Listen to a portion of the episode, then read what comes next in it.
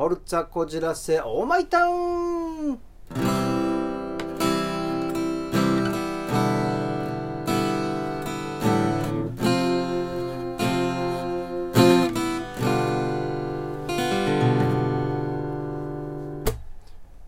荒井正和の「ふつおたなぎ倒し」皆さんどう？ご元気お元気でしょうか？もうね暑いんだか寒いんだかね、えー、もう分かんなくてね、えー、風邪をひいてる方もいるんではないでしょうか、えー、結構ねこの時期ね喉痛めるよね。僕もねちょっとね喉痛めるんだけどもね。えーとまあ話は変わりましてねえー、まあ先日ねちょっとねあの、鎌倉の方にですね、まあ、御朱印まあ散歩じゃないけどね御朱印でももらいに行きましょうかなと思ってプラプラ行ったんですけどもいや今ねそういえば修学旅行なんだねみんなね。遠足とかね。小学生中学生高校生もかな。結構いるのよ。うわすごいな。でもねよかったよねあの解禁されてねと思ったのとえっ、ー、とあれはねえー、まあやっぱり鎌倉って言ったら鶴岡八幡宮様じゃないのでとりあえずね、えー、まず鶴岡八幡宮様にお参りにしに行こうと。おまあ言ったわけですよ。そしたら、えー、ちょっとね、端っこにね、まあ、あの、鶴岡八幡宮様の入り口に石段になってるとこがあるんですよ。いろいろね、入り口あるからどこって言ってもわかんないと思うけども、そこに、えー、小学生数名と、まあ、えー、担任なのかなわかんなかったと最初ね、先生がいたわけですよ。で、やっぱり、ね、元気いいわけよ。で、えー、まあ、あの、鶴岡八幡宮さんはもちろん警備員の方がしっかりしているんで、えー、まあ、交代だったのかな、えっ、ー、と、交代の時間なのかな、3、4人こう、こう、入り口とか出口の院に来た時に、小学生がね、こんにちは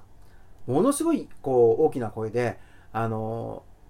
挨拶するわけ、挨拶してますよって。で、あの、その警備員さんも、あ、こんにちは。あのね、君たちね、こんにちははいいんだけどさ、そこ座っちゃダメなんだよね。って怒られてたわけですよ。で、ふとね、僕は担任かわかんないけど、先生の方を見たら、先生は、こう、自分の気配を消して、後ろ向いて、そーっとそこから離れていったわけよ。おいおいおいおい、この教師大丈夫かよと思って。で、えしばらくしてね、またあの、時間が経って、まあそれそれで終わって時間が経って、またね、同じ集団に僕はあったんですよ。そしたら、その、スーッと、こう、なんていうのかな、気配を消して、あの、離れてった先生のこと、校長先生って言ってんですよ。おいおい、これが小学校の校長先生かと思って、もうほんとさ、あのー、まあ、僕はあのー、中学生とか高校生も教えて、中学生でもさ、世界の先生がいるとかね、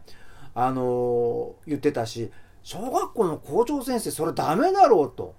警備員さんにすいませんって言わなきゃいけないんじゃないのかなと思ったんだよね。で、小学校の先生でね、えー、ちょっとまたね、思い出したんだけども、僕のこう教えてる人で、小学校の先生をやってた人がいるんですよ。えー、っとね、1年か2年小学校の先生をやって、で、あの、もう俳優になりたいって言って辞めて、あの、なんていうのかな、えー、臨時？臨時で小学校の先生やってるみたいなんだけども、まあなんせね、運動音痴で、体硬いし、大丈夫って言ったら、いや、これでも僕は小学生に運動教えて、体育教えてるんですよっ、つって言ってるわけさ。えー、ちょっと俺心配になったんだけどもね。あとね、あのー、これ全部の小学生の先生に言ってるわけじゃないんですよ。こう、演技をすると僕は、どうだったってこう、あの、一応聞くんですけども、あの、A って人がやったら、あ、じゃあ小学校の先生どうだったって聞くんだけども、全く何言ってかわかんないんだよね。だから、ねえねえ先生さ、って、小学校の先生さ、つって、主語がねえんだよ、つって。主語つけてくんなかったら何言ってかさっぱりわからん、つって。2、3回僕ね、あの、それに言ったことあるんだけども、おいおい、小学生の先生大丈夫か？あの、残業とか大変なのかもしれないけどもさ、と、まあ、全員ね、全校の小学校の先生に言ってるわけではないんですよ。で、その小学校の先生にもだよ。ね、僕ね、中高生から聞いたんだけど、結構セクラ多いんだけど、小学校ってあんのって言ったら、いやー、多いですね、つって、平気で言ってたっていうね、これどうなんだろうっていうね、えー、ちょっとね、僕は心配になったあことがありました。この、やはりね、えー、小学生、中学生、高校生、未来をね、えー、担う若者なのでね、えー、すくすくと育ってほしいなと思います。さて、えー、お便り来ております。えー、読みますよ。こんにちは。先日公園のベンチで休んでいたら、2匹の鳩が